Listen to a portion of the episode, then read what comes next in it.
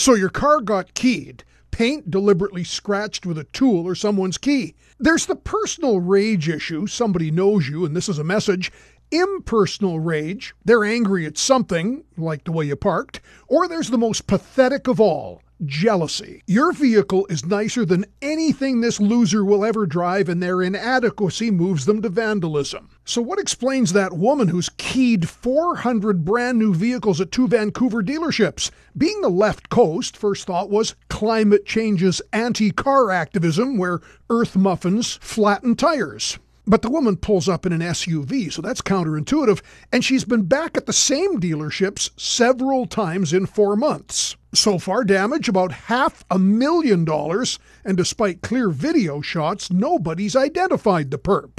Maybe this is just an angry customer, and that is some kind of deranged anger. I'm John Gormley.